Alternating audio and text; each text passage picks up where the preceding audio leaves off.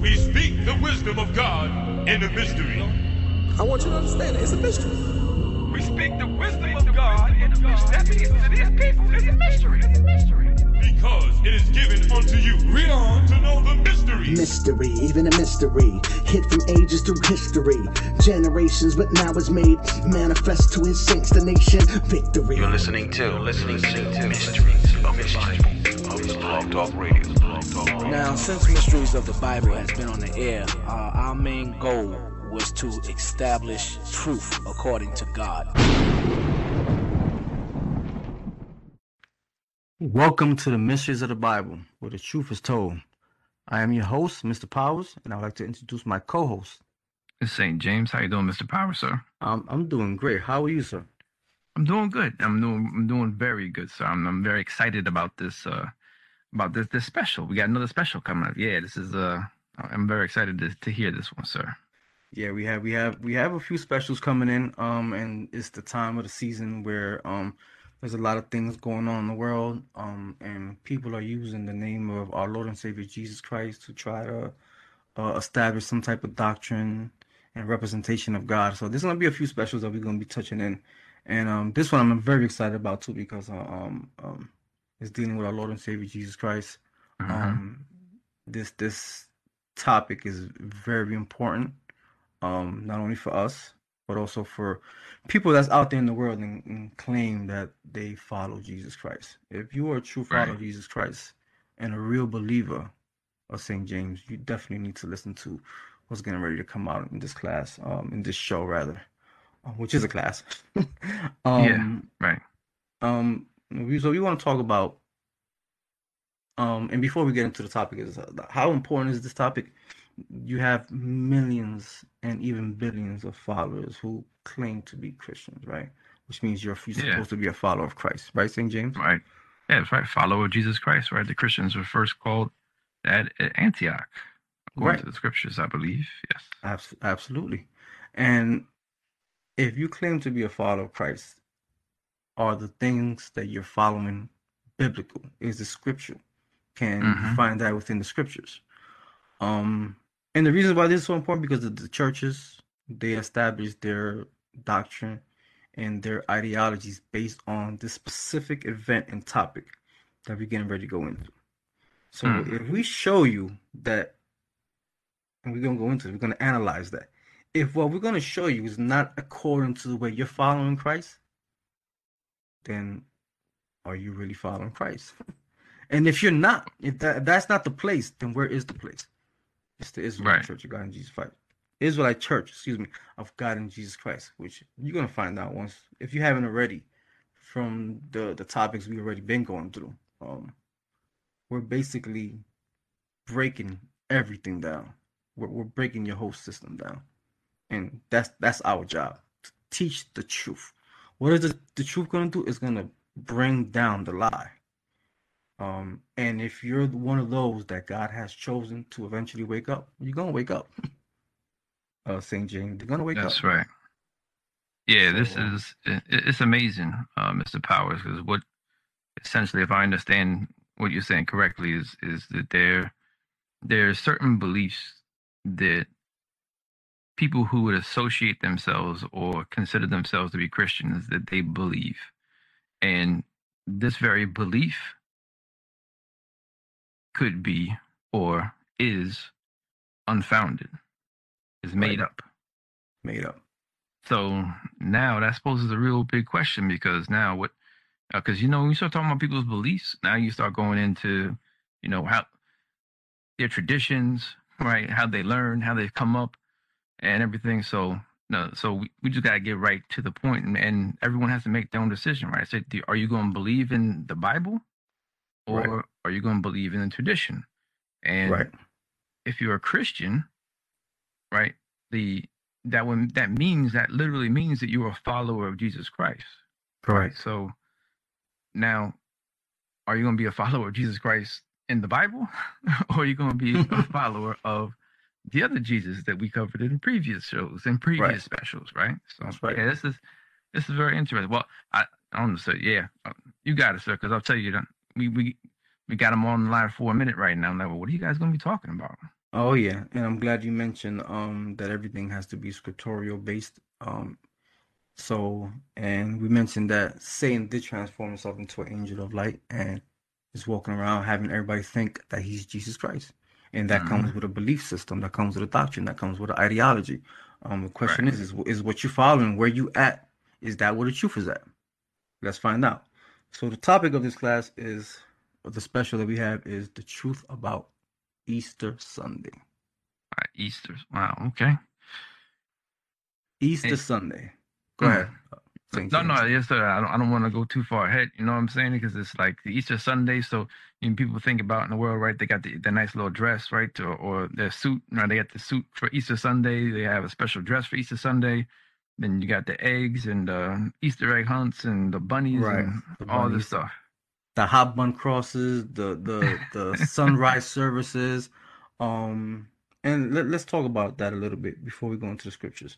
Like, what is Easter Sunday about? Um, you have people that follow this every year. This Mhm. is outside of Christmas, which we already we dealt with. We handled that. We showed you that Christ wasn't born on December 25th. But outside of that, this is the most celebrated um uh event in so-called Christianity and Catholicism and Protestants, everybody that claims to be a believer in Jesus Christ. This is the week that they everybody follows this. And it's coming up this Sunday, uh St. James. Mm, Um this wow. Sunday's Easter Sunday. And it starts off with Ash Wednesday. Um hmm which is a, a period of, of 40 days of what they consider or what they call fasting, where you abstain from meat because it's supposed to be a reflection of the time when Christ went into the mountains for 40 days to be tempted of Satan. This is what they say this is referring Wow. to. Yeah, Right. they got all they got all kind of stuff to justify things. Okay. Exactly. And then it and then it and then it it uh finishes off with a a Good Friday in which they say Jesus Christ was crucified on a Good Friday and then resurrected on an Easter Sunday. So we we're gonna address Hmm. that. We're gonna look at that. We're gonna speak about that. We're gonna analyze that. Is that true? Is that true according to the Word of God? Is there scriptural references that tell you that you're supposed to be uh, observing Ash Wednesday? What's the meaning behind Ash Wednesday? Why put ashes on your forehead on a Wednesday uh, that comes around every year according to the moon, which is right around the spring equinox? Very important, these things that I'm saying. Um, why Ash Wednesday? Why Wednesday? Why 40 days that lead into a Friday, what they call a Good Friday? And then Easter Sunday, which they say Christ resurrected. Very important that we look at these things because another major thing that the churches celebrate is the fact that they know that the Sabbath is Saturday, from Friday sundown to Saturday sundown. But they claim that because Christ resurrected on a Sunday, the Sabbath now changes from Sunday, I mean, from Saturday, excuse me, to Sunday. So now when you see all these churches, St. James, hmm going to church on a Sunday, this is the reason why, or this is one of the main reasons. They have another reason too that they want to add to, but this is the main reason why they say they observe going to church on a Sunday. They consider that to be the new Sabbath, The new Sabbath. the new Sabbath Yeah. Sunday, because Yeah. Christ resurrected on a Saturday. I mean, excuse me, because Christ resurrected on a Sunday, and now it changes the Sabbath day from Saturday to Sunday. Ain't that Huh. something? Yeah, that is something because yeah, that, I mean, even for most, um, even for those that they, they just say they're Christians, and they're not, they're not like a, they're not going to church every Sunday. You know, they make sure they hit Christmas and they make sure they hit Easter Sunday. Like you go into church, you no matter no matter what, you go into church on Easter Sunday. Right. So yeah, this is interesting, sir. And you're observing Lent, you're observing Ash Wednesday, you're going to church, you're going to service, you're putting a cross on your forehead, and you know, what is that all about? Is that scriptorial? First, first scripture I want to go to, if you don't, uh, if you don't mind getting that from me, St. James, is Yeah, please.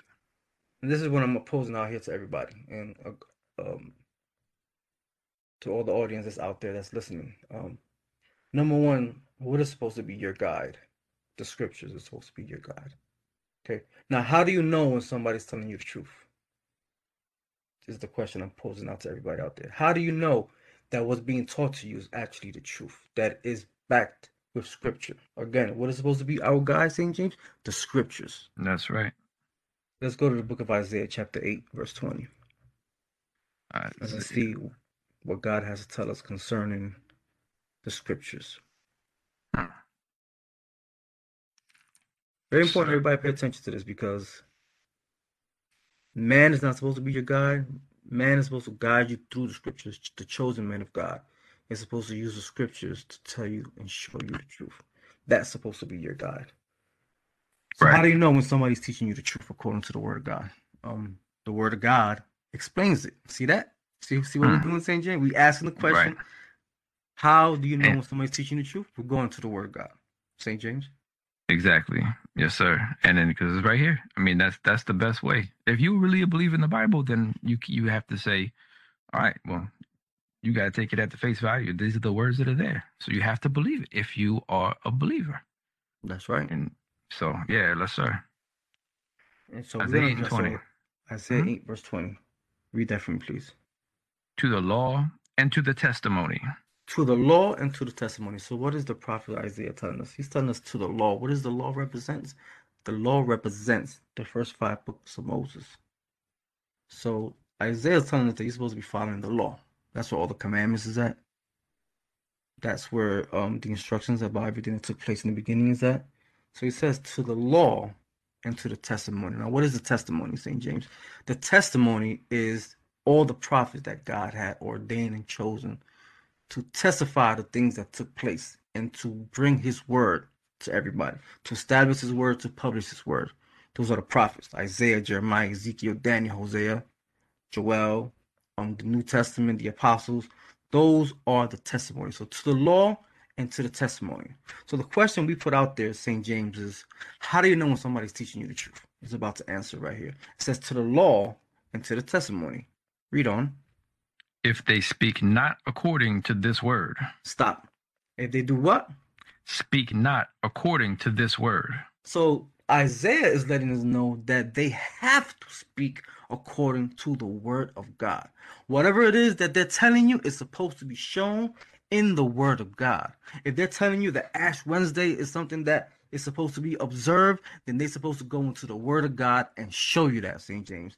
If they're right. you that you're supposed to be observing Lent 40 days and abstaining from meat leading to a good Friday, well then they're supposed to be able to show you that in the scriptures. Mhm. Am I right or am I wrong, St. James? That's that's yeah, you're very right, sir.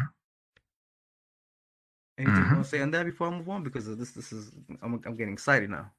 Not not please, and you excited. Let's go. So again, Isaiah is telling us to the law and to the testimony. That's the Bible. If they speak not according to this word, which is the words of God, the Bible. Read on. It is because there is no light in them. It is because what There is no light in them. is giving you the answer. If they don't speak to you according to the word of God, it is because there is no light in them. There's no Hmm. truth in them. Who's the light? Yeah. Who's I'm the light, say, what- James? What, what's the light mean? Yeah, I'm about to The say, well, Lord- what's the light mean? What's that? That's Jesus Christ. Oh my gosh. Let's go to St. John's chapter. But just hold that. We're gonna come right back. And let's Yes, sir. John, St. John's in the New Testament, chapter eight and verse twelve. And see how we're going through the scriptures. And, and it's clear because Jesus Christ is also known as what, St. James? Please answer that for me. He's the light, And what else is he? He's also known as the truth, the, the truth. way, the truth, Uh-huh. and he also is our life. He's our life. But if we're speaking about if they speak not according to this, so what is he also? The word. Thank you. He's the what? He's the word. He is the word. Can't get out of that. He's the Mm. word. So John, this this is how you know you can't get out of what Isaiah is saying. You don't have no light in you. You ain't got Christ in you because Christ is also the word. So if you don't have the word in you, you ain't got Christ in you. You don't have the truth because Christ is also the truth. John chapter 8 verse 12. I'm sorry, Mr. Powers. I said laugh because it's like, all right, no matter which way you want to try to come, right? No matter which way you're trying to go, to the left, to the right, to the front, to the back, you're stuck. it's stuck. like it's like you turn you can turn around in a box or a circle. It's like, oh, I'm sorry, I can't go there. Oh, sorry, I can't go Yep. there. Oh, sorry, I can't go there. Oh, I'm, gonna back up. Oh, okay, I'm stuck. I'm Exactly. sorry, it's like it's, no, no. It's, it, and I said that for a reason because like one of those questions Christ used to ask certain Pharisees and Sadducees. The question that, and no matter what answer they gave, they were stuck. But that's how Christ dealt with them because he knew the word. He, he is the word. He knew the truth. They try to set him up. He would ask them a question. No matter which way they answered it, they they done. you can't. There's no way you can answer that if you're not teaching according to the word, because you ain't got Christ in you. Because Yeah, Christ is the light. hmm Mm. Yeah, no. So I was, yeah, because this this is was is amazing. Oh man, I just dropped my place because I got excited too. so I'm sorry, but it's it's crazy, sir. Because like, all right, in order for you to think that this isn't true, or in order for you to say this isn't accurate, you have to say that Jesus Christ is not one of those things, Right. right? You got to say that Jesus Christ is not the Word. Right. So so now you now so now you minimizing and trying to put God Himself in a box Right. and you you like super super stuck and destroyed. Because if you're a believer, right, then it then it's supposed to be everything. So now we come right back to the word and see that Jesus Christ is the word. And yeah, I'm sorry, sir. no, you're right. You're right on it. He's the word. And if you're not following the word, what does that mean? You're not really mm. following Christ, are you now? Oh man, this is too early in the show to hurt everybody's feelings, sir. Well, the truth has to be told. But It let, let's, does. let's, yeah. So the question that we asked was, how do you know when somebody's teaching you the truth? And we need to establish that's very important because you, Mhm. you're going to be able to see that um, what we're saying is the truth, and then what you're being taught. Now you get to look at that from that perspective and say, "Wow, is what being is what is what's being taught to me about Christ the truth?" When you go into the Right. scriptures and you see that that's not actually there. Um, so this is why we're establishing this before we go into the topic of Easter. Um, so again, John chapter 8, verse 12. There is no light in you from Isaiah 8 and 20. Who's that light? John chapter 8, verse 12. Then spake Jesus again unto them, saying, I am the light of the world. There you see that? Christ said it right Hmm. there. He says, I am the light out of his own mouth. He said, I Right. am the light.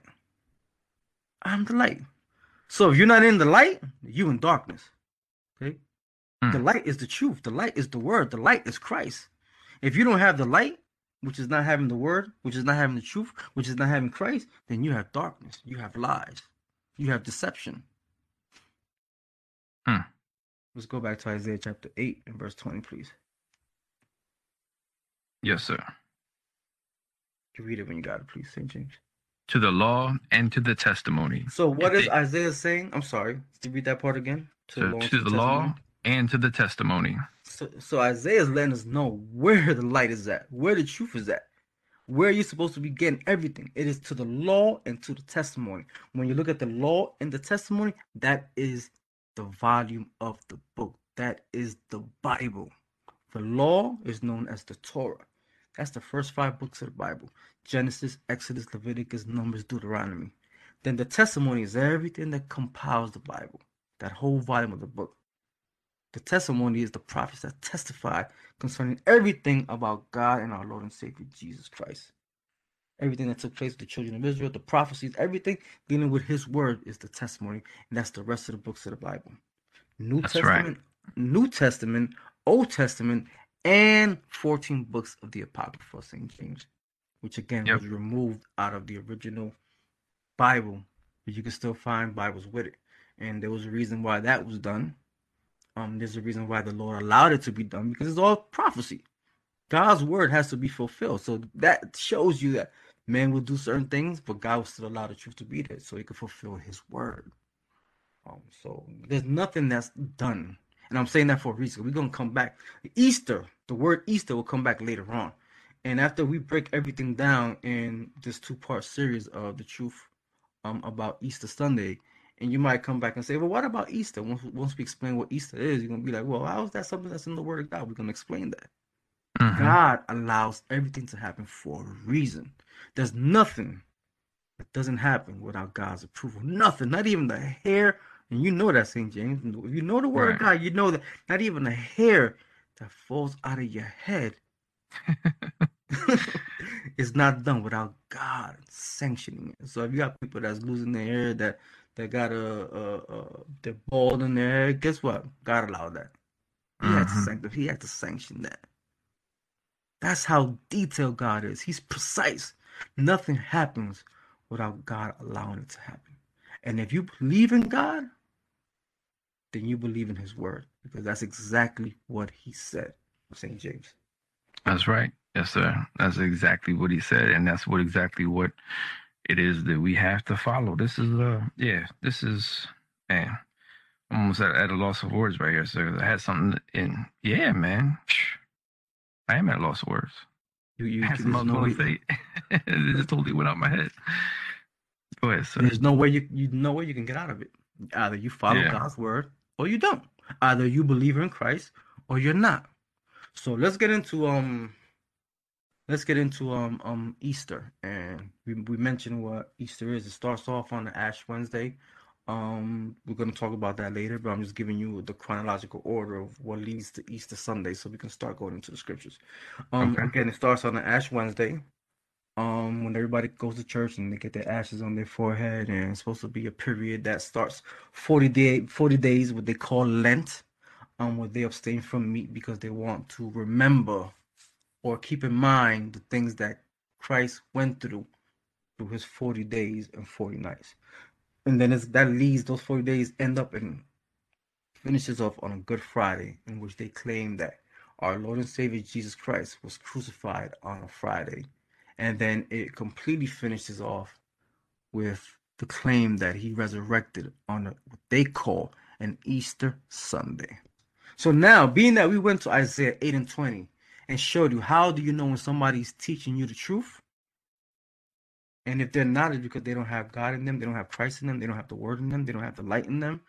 I'm putting the question out there, St. James. Mm-hmm.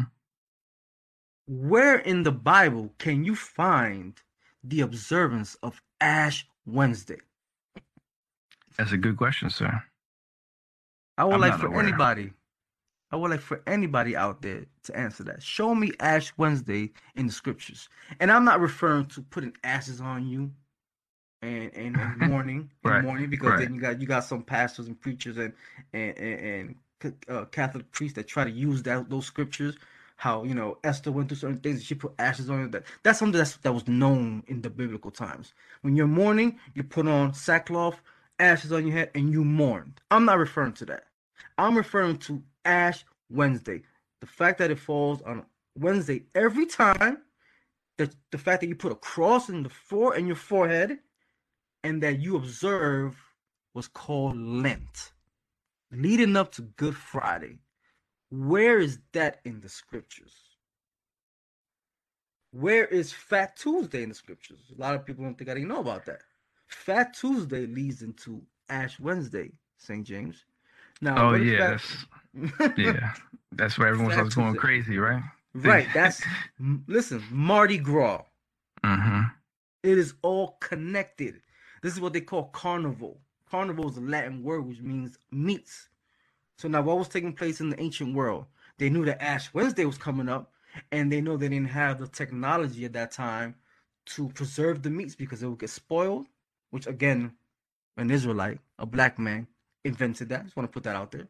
That's the that's how we have refrigerators now, where we can store stuff and preserve stuff and keep it cold.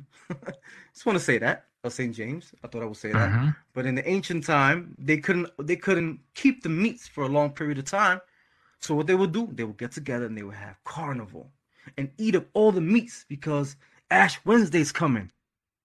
So now because Ash Wednesday's coming, it's 40 days of observing from eating meat, only fish, which again, please find me the scripture that tells you that you're supposed to be doing that. They have Right. carnival. Carnival goes into what? Mardi Gras, Fat Tuesday, then Ash Wednesday. Yeah. I would and, like- you, Go ahead.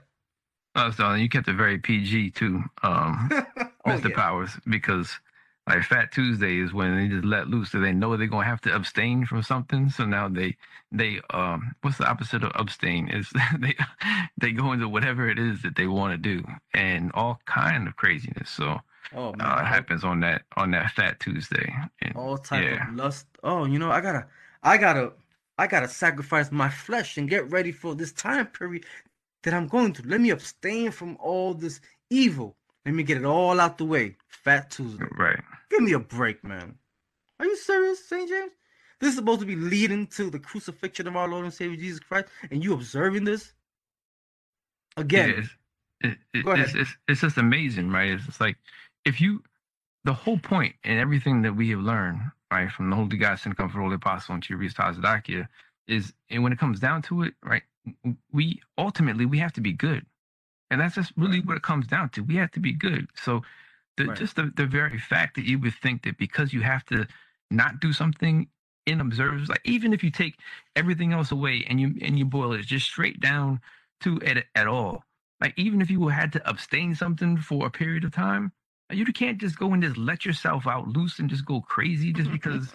I mean that that that's your justification. Like that that right there is the are the actions of an unbeliever. Or that those are the actions of someone who is trying to put on a covering, like a little haha show of how good they are. But no, deep down they they're wicked and evil and and and yeah, this is yeah. I'm sorry, sir. I'm gonna go off on no, a you, tangent. you, no, yo, you, you, you're hitting right on the topic. Let, let me get into the time of penance, forty days, because Christ was in the mountain being tempted. So let me get all my wickedness out the way, Mardi Gras, Carnival, and into Fat Tuesday to get me ready for Ash Wednesday. That's hypocritical. But again, Mhm. I, I I mentioned that because this is what starts off the time period that leads to uh what they call Easter Sunday, uh the rest what they say the resurrection of our Lord and Savior Jesus Christ happened on. Again, Okay. we went into Isaiah 8 and 20, showing you how do you know when somebody's teaching you the truth? Where is all that that we what we just mentioned, St. James? Where is all that in the scriptures? If the scriptures is supposed to be your guide, and you a firm believer of the Bible and God and Jesus Christ, which you know is the word, where is that in the scriptures? Yeah, where where's the high holy day for Easter? Where In- is in in the in the ahead. current context? Yeah, in the current Right. context, right? Um, where's the speaking about. observance exactly? Where's the observance of Carnival, Mardi Gras, Fat Tuesday, going into Ash Wednesday, where you put a cross, an ashes in the of a cross, okay, on your forehead to begin a forty day Lent period. Right, or what was the event, right? Because all of our all of our high holy days or memorials, right, or where we remember what our Lord King and Savior Jesus Christ has done, and there's miraculous events that happen on those days. Right. So, what was the miraculous event that happened on that Wednesday that Right. we're coming back to and celebrating? Exactly. Exactly. Thank you. I mean, you're gonna find out that those days that's being kept that starts off um a Lent that goes into Easter, there's no biblical foundation for it. There's no scripture that tells you that. Um, this is not something that was being observed um um by the children of Israel. This was nothing that was being observed by Christ. This was nothing that was being observed by the apostles after uh, our Lord and Savior Jesus Christ uh, uh, was crucified and resurrected. Never, you don't see that anywhere in the New Testament. Right. You, you don't hear about that being followed and kept by the apostolic succession that succeeded the original apostles. You don't see that. You see it pop up sometime later down in history. And we always go back to that same time period. It's so amazing. When you do historical research, you look at fourth century, fifth century, when they started seeing these things pop up but not during those times that we we refer to. Nowhere in scripture. There is no scripture backing for any of these things. So just wanted to mention that. This is why it's very important that the scriptures that we mentioned in first is supposed to be your guide. If that's not being if that's not being followed according to the scriptures, then you automatically supposed to be questioning, wait a minute. If that's not in the scriptures, then, then what am I doing? Yep. What do you believe So, in? What are you really believing in? What are you really following? We're gonna And get who? that. And who are you really following? Right? We're gonna get that later. We're gonna go into that later on. But I went there on St. James to show you that that's the beginning of what they call um um a Lent going into Easter. So then it, it, it's it, that forty day period ends off on on what they call a Good Friday, right? And, and Right. this is what this is what we're gonna go into the scriptures, and Okay. we're gonna analyze that, and we're gonna put that to the test because the scriptures let you know that we're supposed to do what? Prove all things, right? That's right. And Let's the do it. scripture. The scripture is supposed to be our guide. Now it brings us to Good Friday. Okay, what they call Good Friday. And this is so important because anybody know everybody knows that Christ came um, hmm to die for the sins of the people. Right. Um, what they don't know is who the people is. They think that it's everybody, but that's another topic. But it'll, it'll, it'll, it'll be addressed at some point in this class. Um, and this is what everybody's foundation is based on.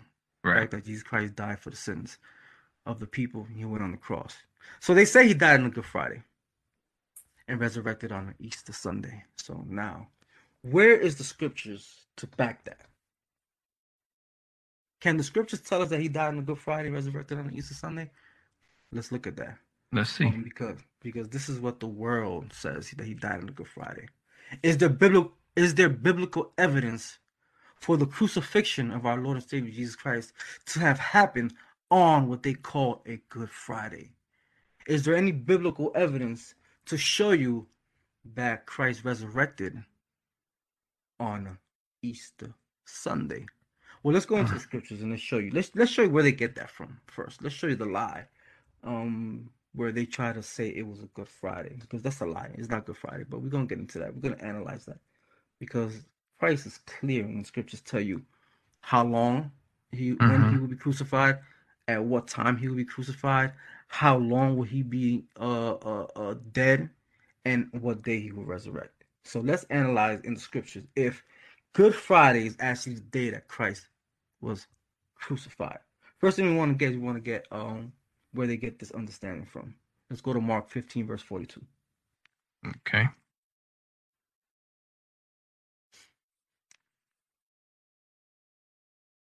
Again, very important.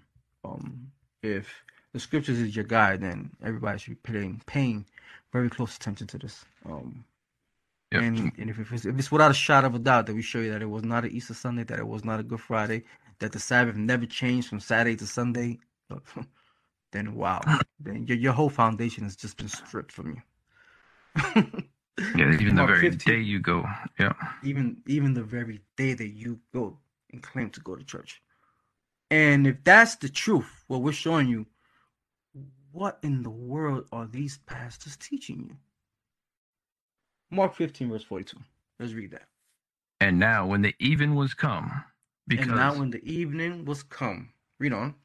because it was the preparation, that is, the day before the Sabbath. Stop. Read that one more time, please.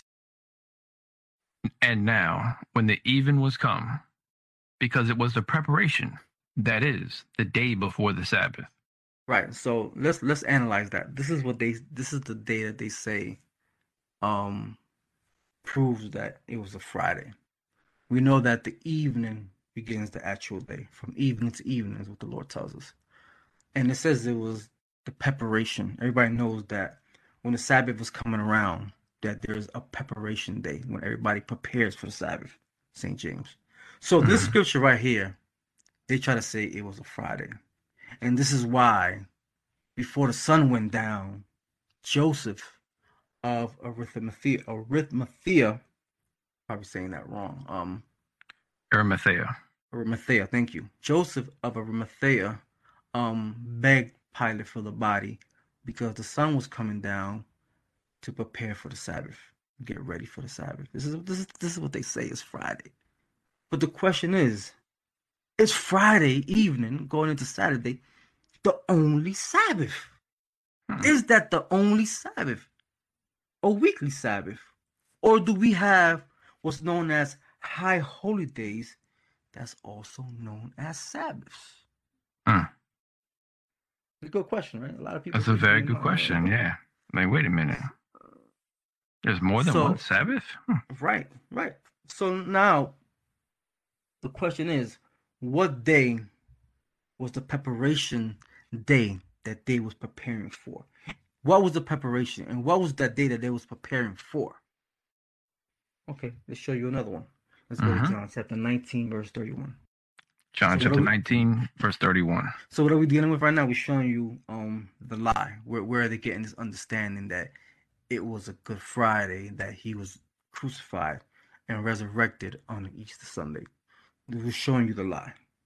Go to John chapter 19, verse. This is where they're getting their understanding from. But again, if your understanding is not coming from Christ, then as the scriptures tell you, you can wrestle with the scriptures to your own destruction. So let's read that. John chapter 19, verse 31. The Jews, therefore, because it was the preparation, See that because it was the preparation. The preparation of what is the question? Read on. That the body should not remain upon the cross on the see that? Sabbath day. Right. See that on the Sabbath day. So they knew the law. Um, so let's go back to the book of John, chapter 19, verse 31, please. Yes, sir.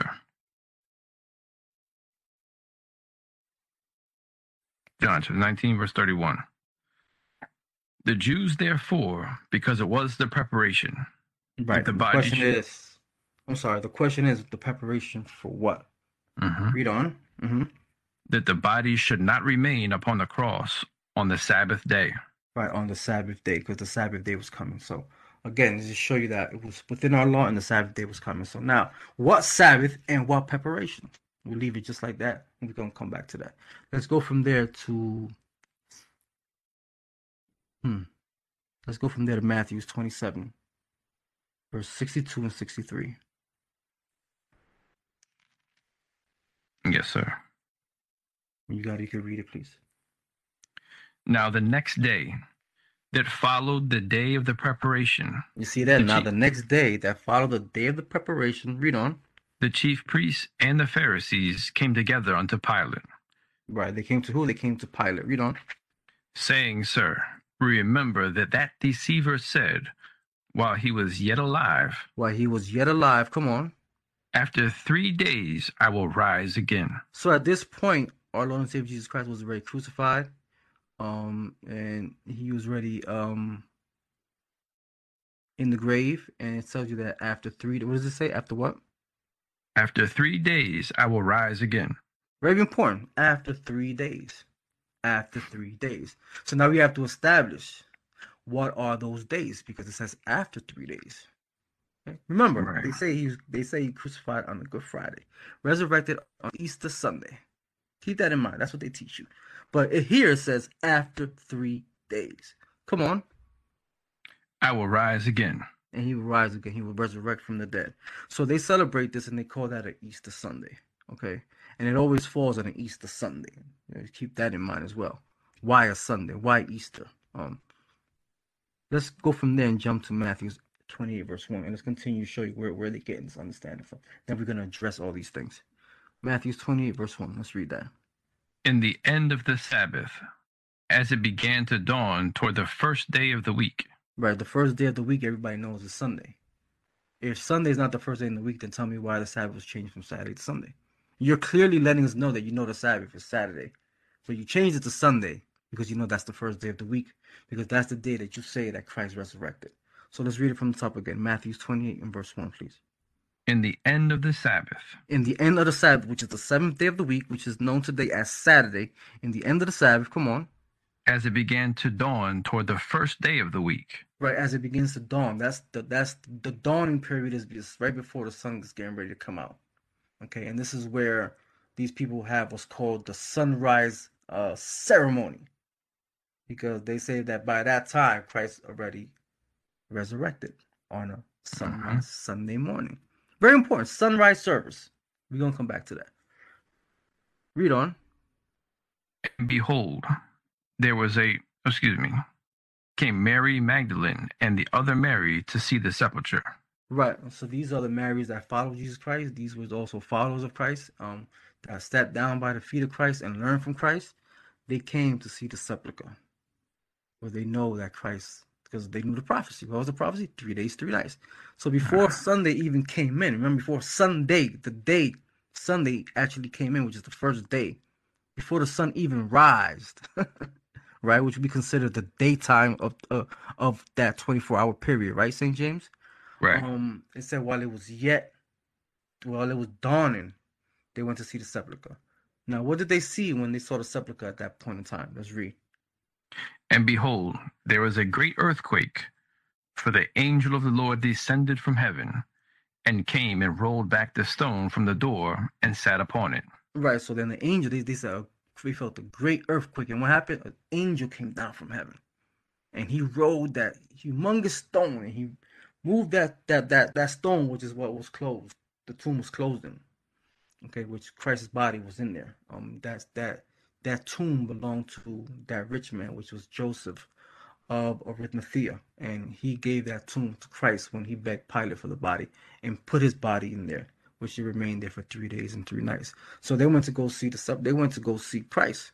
Remember, and when you read the scripture, it tells you they was preparing the spices to anoint the body. So when they went to go see that, the angel came down and rolled the tomb. And what did the angel tell the two Marys that were there? Read. His countenance was like lightning, and his raiment white as snow. So he had on a white garment from head to toe. Come on. And for fear of him, the keepers did shake, and became as dead men. Right. So um the keepers had came and they were as dead men as that's in comparison to as dead men meaning they fainted why were the keepers there because remember we just read that they said the deceiver said that after three days he was he will rise again so what did they do they put keepers there let's hold that and let's go back to Matthew's 27 and i think we just read 62 right we were supposed to read 63 so let's go back to 62 and read 63 again saying, and, sir, and we, I'm sorry. So we're showing you why were they keepers there? Keepers were people that was keeping the tomb. Why were they keeping the tomb? It's going to explain to you why when you read Matthew's 27, verse 62 and 63 again. Read that, please. Now the next day that followed the day of the preparation, the chief priests and Pharisees came together unto Pilate, saying, Sir, we remember that that deceiver said, That's Jesus was- Christ. They're calling him the deceiver. Read on.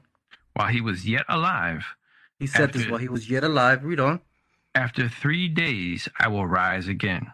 Right after three days, I will rise again. So they knew that Christ. That this is something that was proclaimed. He said. He said that. Some people thought that he was talking about raising up the temple that was set up for amount of decades, and some people knew that was referring to his body. But nevertheless, the statement was said by Christ, and a lot of people heard it. So this is what was responded to him. This is what was told to those men. Read on. Command therefore that the sepulchre be made sure until the third day, Right. lest Go ahead. lest his disciples come by night and steal him away, and say unto the people, He is risen from the dead, so that the last error shall be worse than the first. Right. So they're trying to say that. Well, remember, we remember what the deceiver said that he was going to rise after three days. So they set some men over there to watch the sepulchre. So now you have witnesses there that's there watching the sepulchre. They said, in case the disciples come and take the body and say he's risen. So there's people that were there watching the tomb the whole time. Let's go back to Matthew 28. And those were the men that became as dead men. Those were the ones that was watching the sepulchre to make sure that nobody comes and steal the body, showing you that the body was dead for three days and three nights. Why is that important? Because later on, people are going to say that his body was stolen. Okay, they're going to lie and say his body was stolen, and then what happened to him didn't happen. And, this, and that's to this very day, St. James. Am I right or wrong? You have that that, right. that that that ideology and that lie being taught out there that he never really resurrected, or that he never was crucified. That's, that's a bunch of lies. Again, the scriptures is your guide. So those men became as dead men, meaning they fainted when the angel came down. Let's go back to Matthew 28, verse 5. Start from verse 5, please. And the angel answered and said unto the woman, Fear not ye, for I know that ye seek Jesus, which was crucified. Hmm. What did the angel say? He is not here, for he is risen, as he said. You see that? He is risen as he said. Very important. As he said.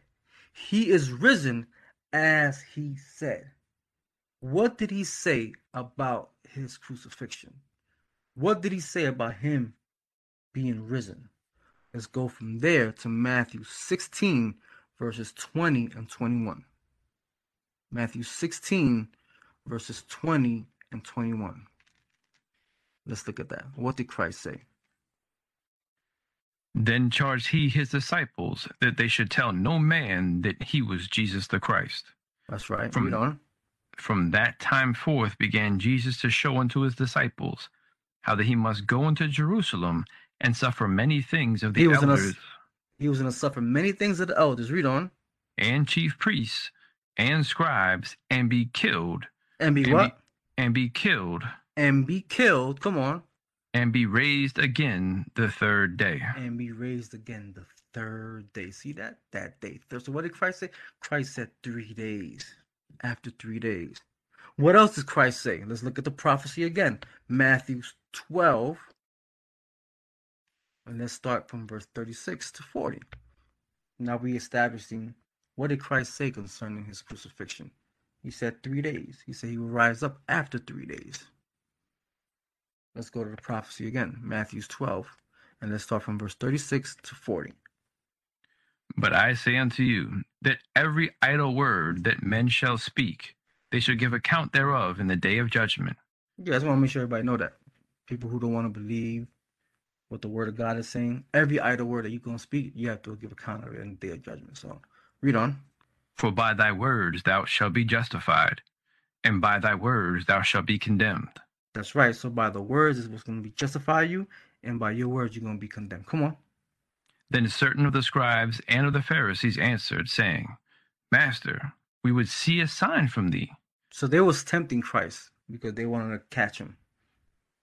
Um, and they wanted to catch him in some type of lie, whatever case may be. They was looking to find fault. That's the word I'm looking for, not lie. They was looking to find fault in Christ. So in the other part of the other account of scripture, it tells you tempting him. Um, this is what they asked him. Read. But he answered and said unto them, An evil and adulterous generation seeketh after a sign. Yeah, an evil and adulterous generation seeketh, seeketh after a sign. Now, what is the sign that Christ gave him? What is the prophecy that Christ gave him? Read on. And there shall no sign be given to it, but the sign of the prophet Jonas. Very important. The sign of the prophet Jonah. Jonas was a prophet in the Old Testament that was actually swallowed up by a whale. And it's going to tell you how long he was there for. Read. For as Jonas was three days and three nights, Stop. How long? three days and three nights. So now, what is Christ doing? He's giving us a dispensation of time. Three days and three nights. Read on. In the whale's belly, He was in, Jonah was in the whale's belly for three days and three nights. That's three full days, St. James, and Mhm. three full nights. Just like Jonas was three days and three nights in the whale's belly. Read on. so shall the Son of Man be three days and three nights in the heart of the earth. In the heart of the earth, meaning he was going to be dead in the grave. Three days and three nights. Mm. See that? But that they tell you that it was a Friday. So let's look at that. Let's analyze that, St. James. Okay. Yeah, why, why is Three- that so important? Yeah, three days and three nights. So hmm, Three days and three nights. So let's just analyze that right there, right there, just right there before we continue. And let's just look at simple logic. Mhm. Three days and three nights. And um can you get three days and three nights from Friday to Sunday? Let, let's count it out, right? You got so Friday to Saturday is one day, Right. Friday to Saturday is one day, right? right? And one night. Mm-hmm. So Then then you get Saturday. Then you get Saturday. Saturday, night. hmm Two nights. Then you get two nights.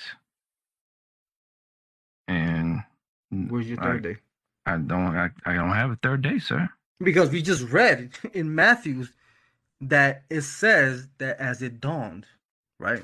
Right. That when they went to see the step, so the daylight wasn't even out yet for you to say the daytime, right? right. Uh, we're gonna get Yeah, you can't even get to the day. you So can't even get so, so you can't count that as a day, can you? So No, that's you can't. that's logically impossible. But l- let me give you let's just give you another scripture. Let's go to John chapter 20 verse 1. I- I'm just laying the whole thing. I- I'm I'm giving them I'm giving them the benefit of the doubt if you want to put it that way. We because we know that what their teaching is like, but we're going through we analyzing through the scriptures and we're showing you, listen, did that really happen according to the way you said it happened? Um yeah, the scriptures ain't gonna show you that. So you are not following the scriptures is basically what we're trying to show you right here. And as we mentioned earlier, which was very important, what is supposed to be your guide, St. James? The scriptures, the word. The word. Christ, what did Christ say? Three days and three nights. No less Wow. than three full days was he going to be in the grave, in the belly of the earth. And then it says after three days he was gonna rise. So that means three days, three nights, then he was gonna rise.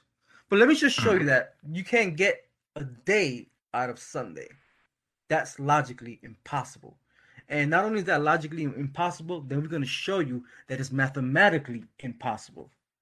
Um, let's go to John chapter 20 and let's read verse 1 again. Well, not again for the first time, please.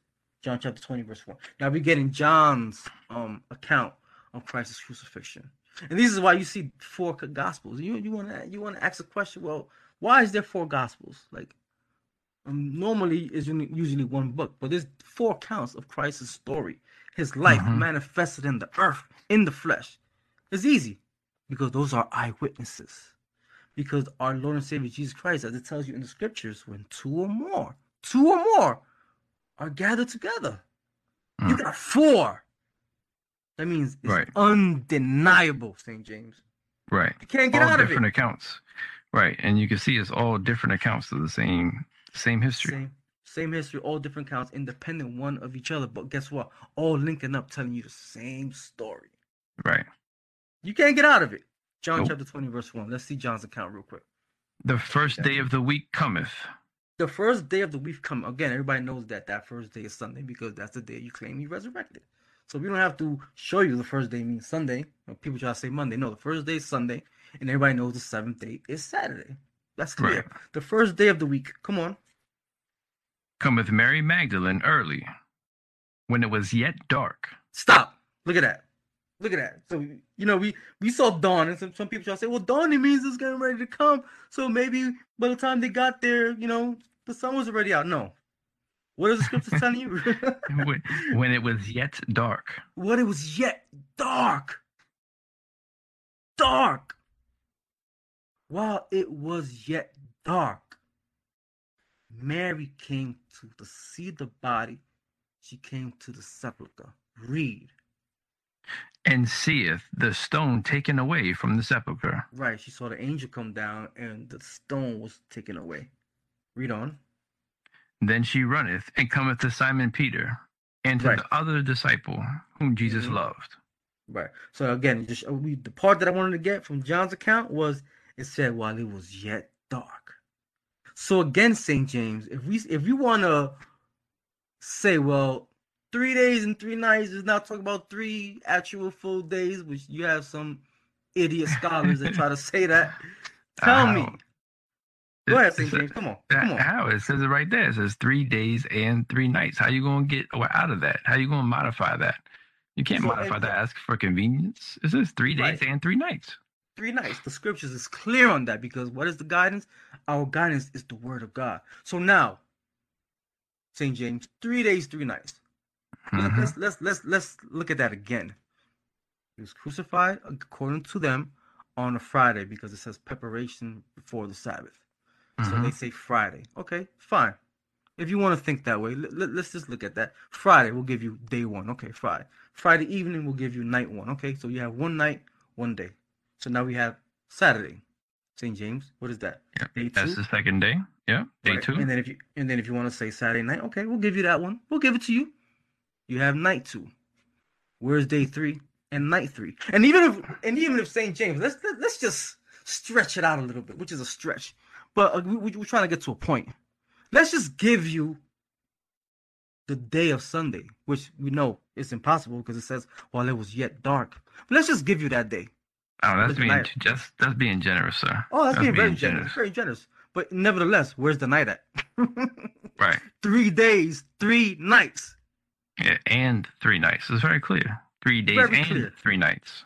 It is logically impossible for Christ to have been crucified on a Friday and resurrected on a Sunday.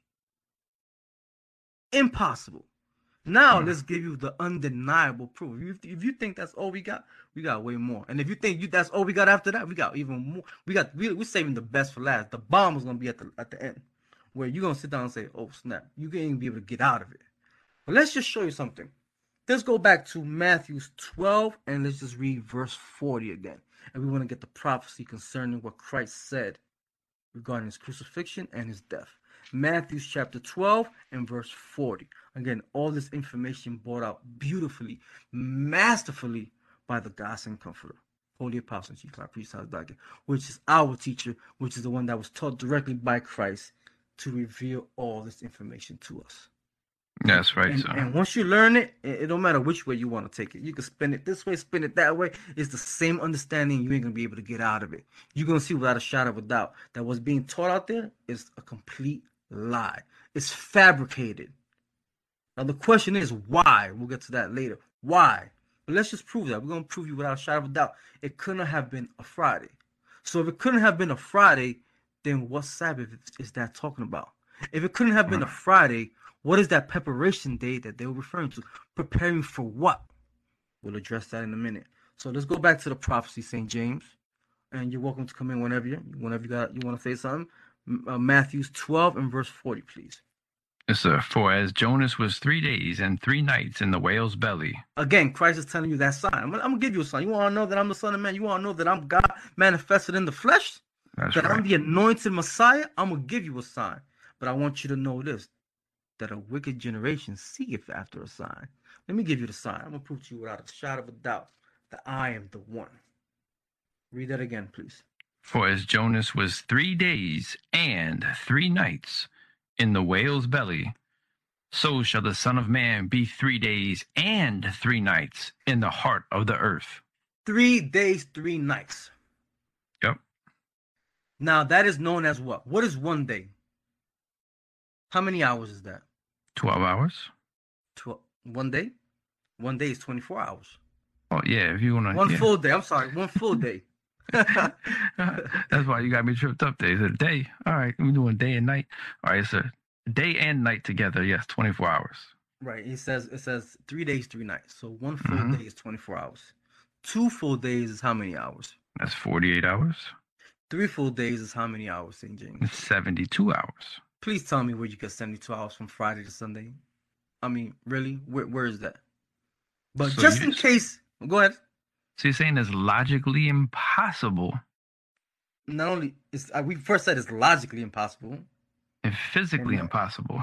physically impossible, physically impossible, and mathematically impossible. Mm. And let me show you that because we we, we said 72 hours. Oh, you, you you just saying that you can't take that literal. Yes, you can because Christ said three days and three nights.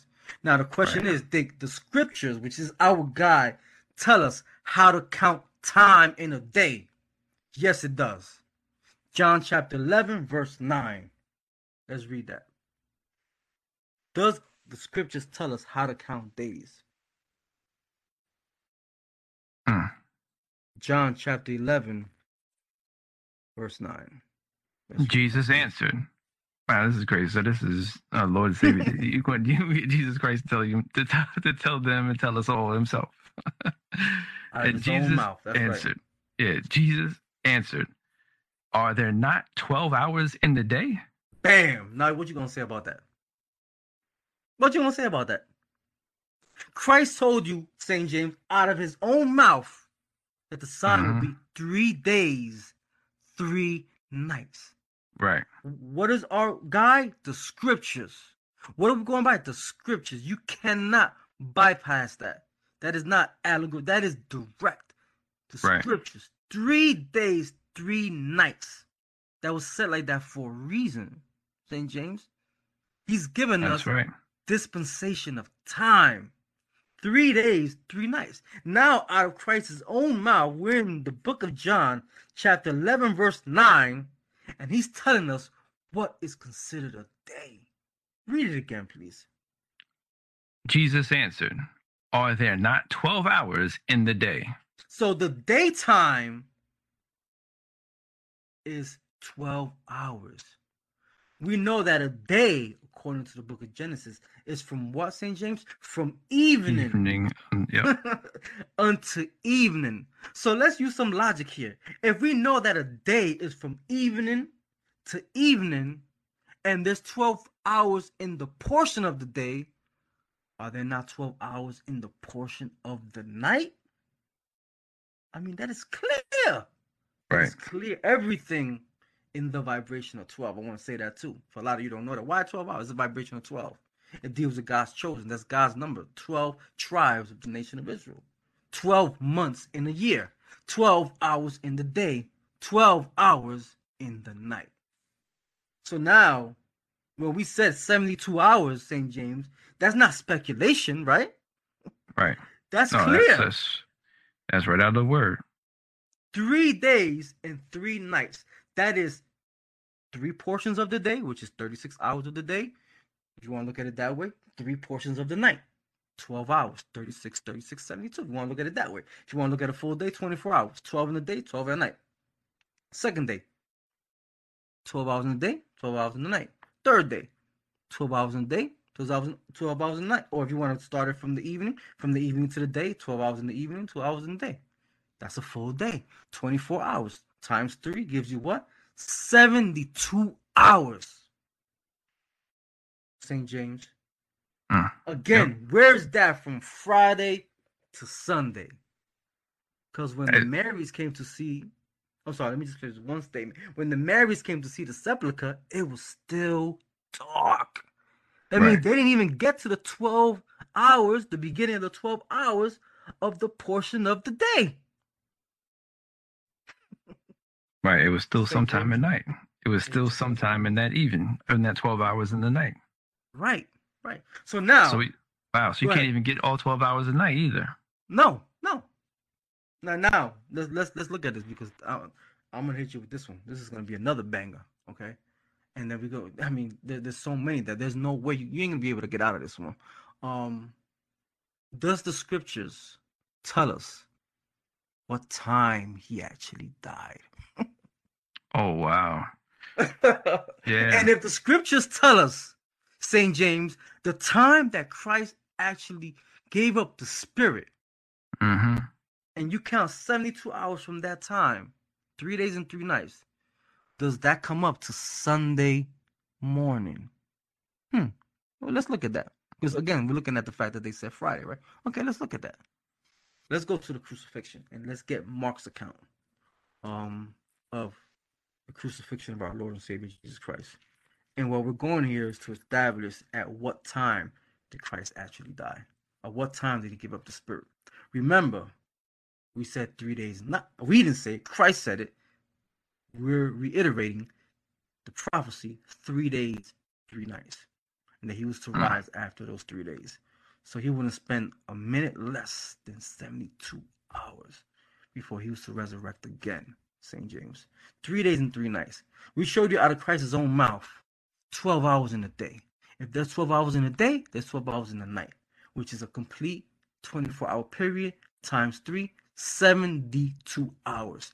Three full days, St. James. Now, let's establish at what time did he give up the spirit. And this is very important that we mention the 12 hours in the day because now you're going to start to understand what it means by 12 hours in the day because the scriptures is about to talk about this. Let's go to Mark the 15th chapter. And We're going to start at verse 1. We're going to jump a little bit because we want to get to a point. This chapter is pretty long, but we want to get to certain points in the chapter. So we're going to jump a little bit, but we're going to start at the first verse. Mark chapter 15, and let's read verse 1, please. And straightway in the morning the chief priests held a consultation with the elders and scribes, and the whole council, and bound Jesus and carried him away, and delivered him unto Pilate. So there, this is they had already they had already um um arrested Christ. Christ was in the Garden of Gethsemane, which when you read the history and the scriptures, you see that the only ones that knew about that place was the disciples, which Christ took his disciples to pray there. And we knew that the traitor, one of the twelve, Judas, had betrayed Christ um and delivered Christ to the Pharisees and Sadducees to betray him. So they arrested him at night, and now they've taken him before Pilate to be crucified. So this is where we're at right now. So let's read the part where it says, and bound Jesus. And bound Jesus and carried him away and delivered him to Pilate. Right. So they had to do that um in a way where they wouldn't cause an uprising, in St. James, because Christ had a lot of followers. So they were Mhm. seeking to they were seeking to kill Christ because um Christ's establishment actually took away their position, the Pharisees and Sadducees, and their position in place that they had with Rome. So they was looking for, and they knew that Christ's following was was just amazing. It was just growing and growing because that's what the truth does. So they was looking for a way to get Christ in a way where they wouldn't cause an uproar if he would have did it in front of the population, St. James. So they knew where he was going to be at at that time to pray, which was the Garden of Gethsemane. The only ones that knew about that was the 12 apostles, and Judas, which is the betrayer, was the one that delivered the Pharisees and Sadducees to Christ. So they came and bound him at the Garden of Gethsemane. But because they was under Roman rule, they couldn't just do whatever they wanted to do. So they went to deliver him to Pontius Pilate. So this is where the story's picking up right here. And it says, And they bound Jesus and carried him away and delivered him to Pilate. To do what? To be crucified. So from there, let's read verse 2 and then we'll jump. And Pilate asked him, Art thou the king of the Jews? And he answering said unto them, Thou sayest it. Thou and he answered him, Thou sayest, You said that I'm the king of the Jews. Verse 3, Mhm. and then we'll jump. And the chief priests accused him of many things, but he answered nothing. So you see that they was trying to get rid of Christ and they were seeking to kill Christ because again, their position was in jeopardy. Um, and they was wicked as hell and evil, so they wanted him to be crucified. So it says, and the chief priests accused him of many things, but he answered nothing. Christ didn't answer nothing. So let's pick it up from um I mean there's so much information here. Um let's just pick it up from I want to start at 21, but I want to go before that a little bit. Um, I want to I want to point something out. Very important. Let's point something out here real quick. Um, and we're gonna come back to that. I'm looking for it right here. Verse six. This is the one. This is what I wanted to point out. Let, let, let's look at that because this is gonna start to explain when Christ was being crucified. Verse six. Now at that feast, Stop. you see that? You, St. James, you cannot get out of this. yeah, what Read- Read that again. Exactly. Thank you. Read now, again. now at that feast, And just like you said, St. James, what feast? What feast? Now at that feast, read on. he released unto them one prisoner, whomsoever they desired. So Pilate, because again they was under Roman rule, under under Roman occupation, during this feast that comes around every year, Pontius Pilate will, will release one prisoner of the Jews, whomsoever they desired. So again, we wanted to point out what feast. Very important. Very important. um, and when you read that, verse seven tells you it was uh, Barabbas, which was a criminal and a murderer. Um, but let's jump from there. Um, verse now jump to verse nine real quick. But Pilate answering them, excuse me, but Pilate answered them, saying, Will ye that I release unto you the king of the Jews? Yeah, should I release unto you Jesus Christ? Verse ten. For he knew that the chief priests had delivered him for envy. You see that? it's like I mentioned earlier. They envy Christ because they know that the whole world, they said the whole world will go after him, which is the world of Israel, and they will lose their place in their position with Rome. And they didn't want to lose their place in their position. Very similar to these um priests and pastors that you see today.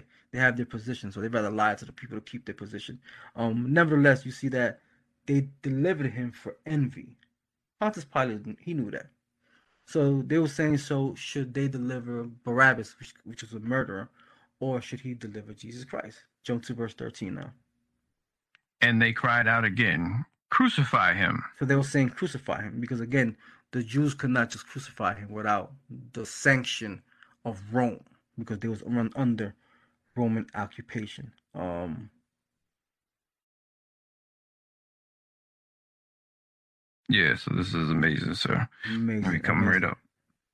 Yes, sir. What you looking for next? Verse 14. I want to get to a point and then we're going to get to um establishing at what time Christ was crucified. Verse 14. Read. Then Pilate said unto them, Why? What evil hath he done? Yeah, what evil have done? What evil have Christ done that you want him to be crucified? Read. And they cried out the more exceedingly, Crucify him. So the Jews were saying, crucify him. So a lot of people try to say, well, the Jews killed Christ. No, the Jews didn't kill Christ. They delivered him to be killed, but they couldn't kill him themselves because they was under Roman rule. They needed permission from Rome to be able to crucify Christ. This is why the Romans is also charged with death of our Lord and Savior Jesus Christ, which eventually they're to pay for that too. But again, So what did what did Pilate do? Verse 15. And so Pilate, willing to content the people, released Barabbas unto them, and delivered Jesus, when he had scourged him, to be crucified. Right. So now we know that Christ is being what? He's being led away to be crucified. So that goes through the process. They beat him. They they did a lot of evil to our Lord and Savior Jesus Christ. The the prophet Isaiah prophesied that in the book of Isaiah, the 53rd chapter, actually ending um in the 52nd chapter going into the 53rd chapter how he was going to be bruised and beaten down. All that was prophesied to happen. So now christ is fulfilling prophecy.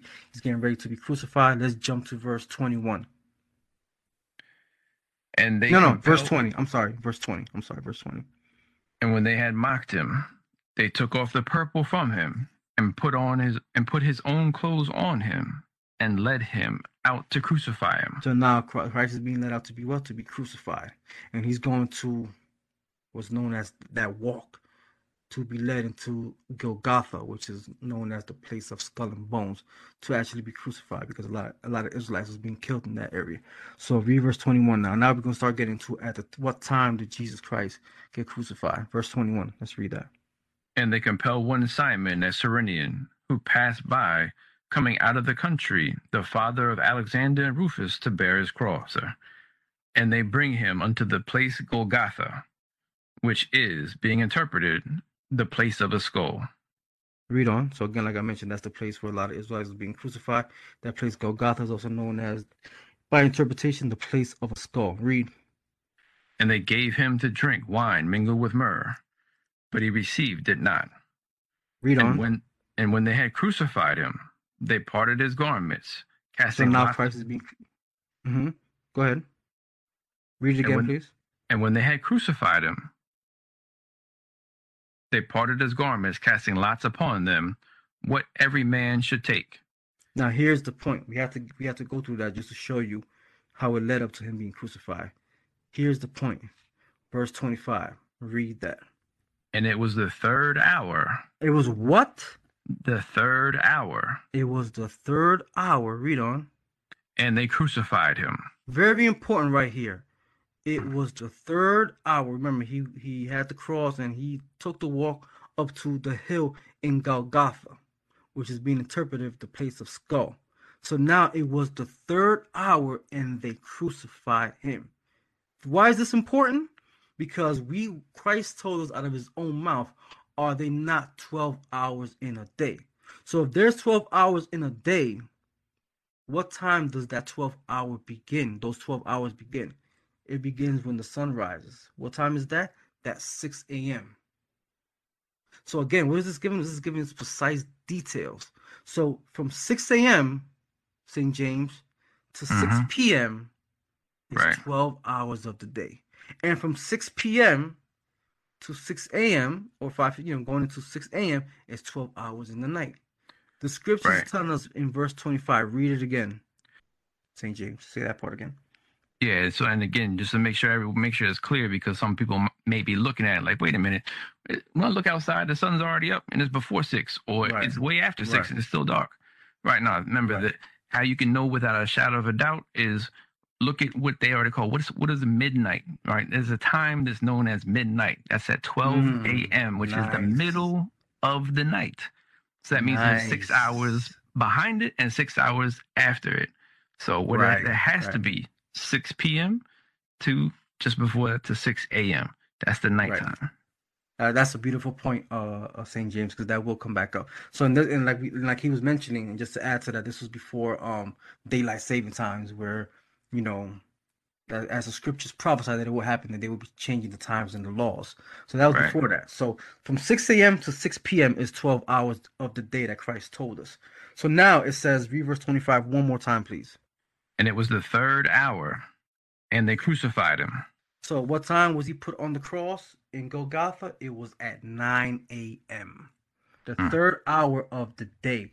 There's 12 hours in the day. The day begins at 6 a.m. Three hours later, which is called the third hour of the day, would be 9 a.m. our time. 9 a.m. our time. Very important.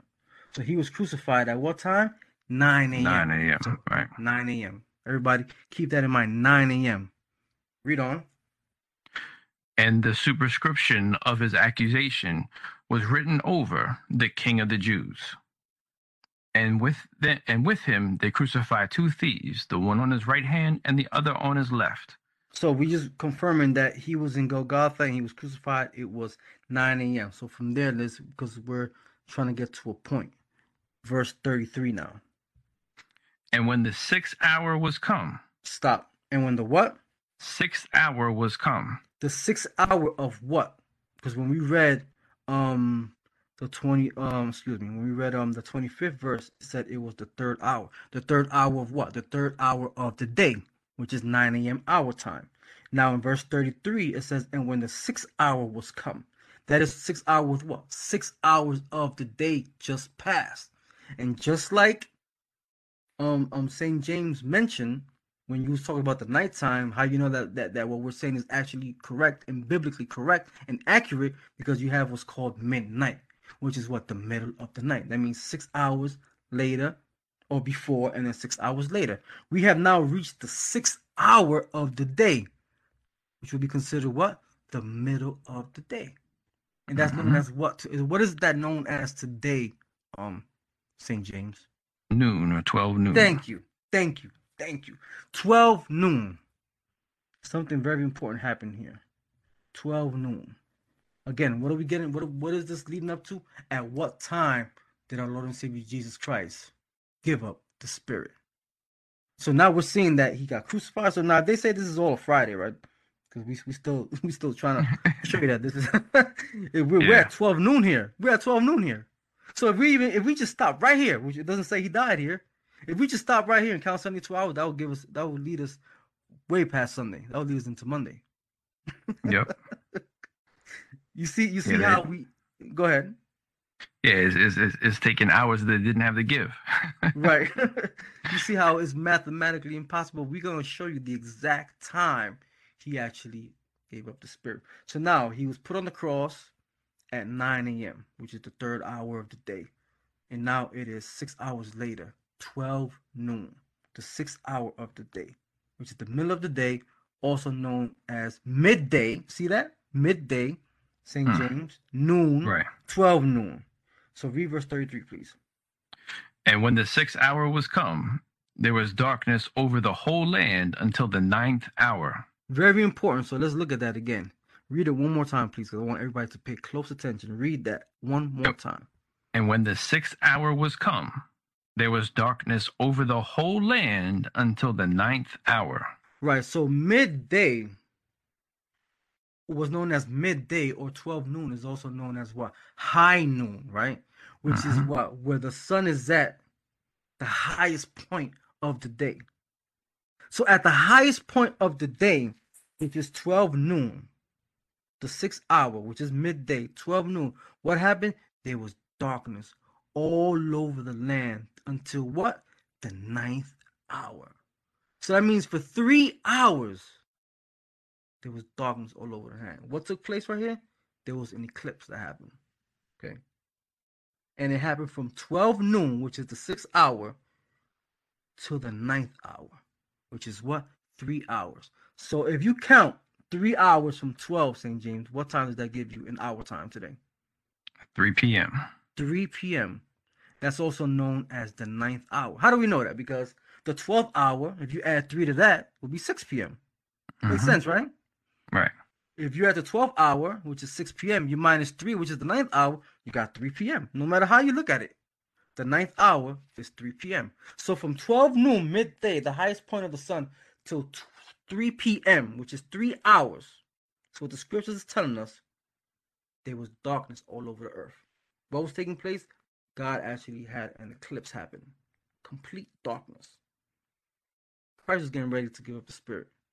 And when you go through a lot of understanding, the Holy Gospel Comforter gave us those three hours of darkness represent what was going to be taking place to those people right there that was mocking Christ, that took place in crucifying Christ, and they had their hand in crucifying our Lord and Savior. He was letting them know your future is darkness. Mm. You're going to be eventually cast into outer darkness. This is son. This is the Son of God the Father, Jesus Christ, God manifested in the earth. in the flesh, getting ready to be crucified. So it was from the sixth hour to the ninth hour, which is from 12 noon to 3 p.m. So what's getting ready to happen in the ninth hour? Read 34. And in the ninth hour, Jesus cried with a loud voice, saying, Eloi, Eloi, lama sabachthani, which is being interpreted, My God, my God, why hast thou forsaken me? Yeah, well, he's saying that why hast thou forsaken me? God didn't forsake Christ, but Christ is in that darkness. So he's like, don't leave me in this darkness, because that darkness represents what? That God is not present. When you're in the in that darkness, God is not there. What's where's God at? He's where it's light. It's all light. Heaven, kingdom of heaven is all light. Darkness represents God not being there. So that was symbolically letting everybody know this is your future. You put my son on the cross, your future is utter darkness. So he cried, My God, my God, why hast thou forsaken me? And also was teaching, he was teaching Israel a lesson, which is when you're going through something, what are you supposed to do? You're supposed to be crying out to God. Let's read on. Verse 35 And some of them that stood by, when they heard it, said, Behold, he calleth Elias. And one ran and filled a sponge full of vinegar, and put it on a reed, and gave him to drink, saying, Let alone, let us see whether Elias will come to take him down. And Jesus cried with a loud voice, And what? gave And- Go ahead. So we're still in the ninth hour right here. And Jesus did what? cried with a loud voice, and gave up the spirit. And Jesus cried with a loud voice and gave up the spirit. So at what time did our Lord and Savior Jesus Christ give up the spirit? 3 p.m., the ninth hour, St. James. Mm. Clear as day. The ninth hour, which is 3 p.m. our time, he gave up the spirit. Now, we we went into John 11 and 9 when we said that 12 hours in a day, 12 hours at night. You see how it's completely relevant, relevant, excuse me, to what we just said here because it started giving you a breakdown of what it Right. means to have a 12 hour day. It broke it down. It went to the ninth, the third, it went to the ninth, it went to the third hour, it went to the sixth hour, it went to the ninth hour. Out of a 12, 12 hour day, which is from 6 a.m. to 6 p.m. And like you brought out so beautifully, St. James, that was a great point. When you reach midnight, that's the middle of the night. That means six hours pass, six more to go. When you get to Right. 12 noon, that is the middle of the day. Six hours pass, six more to go. Christ gave up the spirit at Mm. ninth, the ninth hour, which is 3 p.m. So now with all that, because we got way more, St. James. Just from, just from this Right. point right here, let's just stop and analyze everything. Good Friday. So according to the the world, according to Catholicism, Christianity, Protestants, whoever claims to be a believer in Jesus Christ, and you say that Christ resurrected on an Easter Sunday and mm-hmm. died and was crucified on a Good Friday. The scriptures clearly tell us at what time he was crucified. 3 p.m. The prophecy states what, St. James? Three days and Three three nights. nights. Right. and three nights. Complete 72 hour period. So let's look at that. Friday, 3 p.m. So count. Mhm. Let, us do this together, St. James. Okay. Friday, 3 p.m. We'll go Yep. into Saturday, 3 p.m. That will be considered what? 24 hours. One day, 24 hours. Right. From Saturday, 3 p.m. That's all you got. Yeah, well, 'cause we- before the yeah, because it's the dawn before the first day, so you can't even get all twelve hours a night there. So you like right. You like what, maybe nine hours, maybe. I mean, some something like that. You we- you can't even say we mm-hmm. know we can't get twelve. You can't get to two days. Right. You can't get to a day, maybe a day and a half. Okay, but then see, so so we sh- we showed you that it was logically impossible, it was physically impossible, and now we're showing you it's mathematically impossible. And even if we take all that and say, well, okay, we'll give you the days, it's, we, still have a time frame to start off at hmm 3 p.m. So even if we do that again, okay, 3 p.m. one day, one night, you have two days, maybe two nights. That's all you got. But we know that we can't go by that because Christ specifically said three days, three nights. Are Right. there not 12 hours in a day? If there's 12 hours in a day, those there's 12 hours in the night. Three days is 36 hours a day. Three nights is 36 hours of night. Complete 72 hour period. Please explain to me if you believe in the word of God, St. James, and the scriptures is your guide. Hmm. How is it possible for Christ to have been crucified on a Good Friday and resurrect on the Easter Sunday? Please explain Is that it- to me. I cannot, sir, because it's that's absolutely impossible, as you so very well, you know, have shown everyone uh, and and brought back that beautiful understanding that was brought up by the Legacy and come from the Apostle and Cherubim Stazadaki. You can't, you can't go anywhere. You can't. You can't. And let me just give you another understanding. Um, and then we're gonna end part one. And we we're not gonna give you the date yet, but we just showed you that it is completely physically, logically, mathematically impossible to have been a Good Friday and resurrect on an Easter Sunday. And we're gonna show you what day that is when we come back for part two. But before we go there, let's just show without even us doing all this, we could have just went through this. We choose to do it this way because you ain't gonna get out of it. There's no way that you're you're you're celebrating Good Friday and you think you're worshiping Jesus Christ and that you're following Right. Jesus Christ and that He resurrected on the Easter Sunday. First of all, there's no scriptorial reference to that at all. The scriptures that you use to try to say was talking about a Sabbath, we're gonna address that right now, and then we're gonna end out end off part one. Let's go back. We mentioned um um Mark fifteen forty two. Let, let's just touch on that real quick. And then let's just give them this part because they they still gonna say, well, that's just you. I mean, I don't know how you're gonna say that, but you know, because you can't get out. This is clear as day. Taught to us by the Holy Ghost and Comforter, which is the Spirit coming directly from Christ. Um, this is clear as day. There's no way you can get out of this. We showed you step by step that is mathematically impossible for it to have been a Good Friday, 3 p.m. to an Easter Sunday. It is impossible to get three days and three nights. But let's look at well, you know what? It's the Sabbath, so it had to have been Friday. Okay, let, let let's touch on that real quick. Mark 15, 42, please again. Let's go back to that. And now, when the even was come, because it was the preparation that is Stop. the That's because it was the preparation. So the question is, what preparation? Read on. that is the day before the Sabbath. Right. So when they say the day before the Sabbath, they that preparation is the daytime preparing for that evening. Once the evening hits, it is now the next day, which is the Sabbath, right? Because the scriptures tell you what from evening to evening. So again, they they try to say that this is talking about Friday, even though we show you that it's mathematically impossible to have been to for it to have been Friday. So, what was the preparation for what day, and is there another Sabbath? This is what people don't know. People don't realize this. Let's go to the other one. The other one's gonna give us the answer. We got three more scriptures and we're gonna be done with part one. John 19, verse 39. We went there as well. Let's go there. Yeah, I remember something about a feast too. Yeah, yeah, we we we we gonna touch on that. Remember, it said the feast and during the feast, they do Right. what? They let one go, one prisoner go. They Mhm. wanted to let they wanted to let Barabbas. He wanted to let Barabbas go. Uh, he wanted to let Christ go, but they wanted Barabbas. They wanted Christ to be crucified.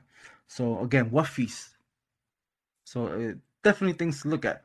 Uh, this is why the scriptures have to be your guide. And then we're gonna end off with another scripture later on. But let's go to John 19, verse 31. Let's show you that. The Jews, therefore, because it was the preparation that the body Stop. should. Uh, read, read that part again. I just want I just want to touch on and focus on preparation. Read it again. The, the Jews, therefore, because it was the preparation Because it was the preparation. The preparation for what? Read. that the body should not remain upon the cross on the Sabbath day. You see that? What Sabbath? What preparation? Verse 14, please. The answer's right there. And the Jews, therefore, because it was the preparation So the preparation is what preparation are we referring to? Is the prep is it is it the preparation for the weekly Sabbath, St. James? Which we Hmm. clearly showed it could not have been because it's mathematically impossible for him to have been crucified on a Friday, what they call a Good Friday. Read on. The Jews, therefore, because it was the preparation The preparation of what? Preparation of what? Because we know that is this referring to the weekly Sabbath, the preparation for the weekly Sabbath that comes around once a week. Is it referring to that, or is it referring to maybe another Sabbath? Read on. That the body should not remain upon the cross on the Sabbath day. So you see that Christ was already crucified. So they, it was a preparation. Preparation for what? They was trying to get the body to come down because the Sabbath was getting ready to come in. He was crucified at 3 p.m. So they only had a few hours before the sun went down. The Sabbath was coming in. So what Sabbath and what preparation was that talking about? Verse 14, please. And it was the preparation The preparation of what? Read. of the Passover. Of the Passover. Of the Passover. And it was the preparation of what? The Passover. And when this statement is being made from John's account, what's taking place right here? Read. And about the sixth hour, Again, this is talking about what? The crucifixion of Christ, right here. And it was the preparation of the Passover. Hmm. And we're showing you this could not have been Friday because that preparation was not the weekly preparation of the Sabbath, but a high holy day. Let's go from there and let's get one more. I think it's John 19. Did we read verse 31? uh, we we stopped right there in the middle of verse 31. Okay, so let's go back to John chapter 19, verse 31, and let's show you that. Check The that out. Check this out. Read. The Jews, therefore, because it was the preparation, And the preparation, what but what preparation was that? It was the preparation of the Passover. How do we know that for sure? Read. that the body should not remain upon the cross on the Sabbath day. For that Sabbath day was in Stop. high, For that for that Sabbath day was what? in high day. In high day. In high day, St. James. What does that mean? It was not your ordinary weekly Sabbath, but it was the feast of the Passover, which is known as a high day, Hmm. high holy day, which comes around every year, and it is also a Sabbath. So when they said that um evening was come because it was the preparation that is the day before the sabbath it wasn't referring to the friday sabbath that was coming in it was referring to passover so how can friday have been the day again it was Hmm. not that week it was not that weekly sabbath it was during the time of passover and the scriptures tell you that. It tells you that what Christ, uh, we're going to get to later on in part two, tells you that Christ is our what, St. James? Christ is our what? Is our Passover. He's our Passover. That's why he's also known as the Lamb. What's Mhm. eaten every year during the time of Passover? Lamb. Lamb. What is Christ known as? The sacrificial lamb. So that Sabbath that was coming around was Passover. St. James? Yes, sir. Yeah, the Lamb So- of God. Yes, sir. the, the Lamb of God. So now we show you it couldn't have been a Good Friday. We show you there's no way he could have resurrected on a Sunday. So now the question is, what day was he actually crucified? And does that day give us three days, three nights? And if it does give us three days and three nights, what day was he resurrected? And if he didn't resurrect on the Easter Sunday, and you changed the Sabbath from Saturday to Sunday because Christ resurrected on that day, wow. Hmm. you on some serious trouble.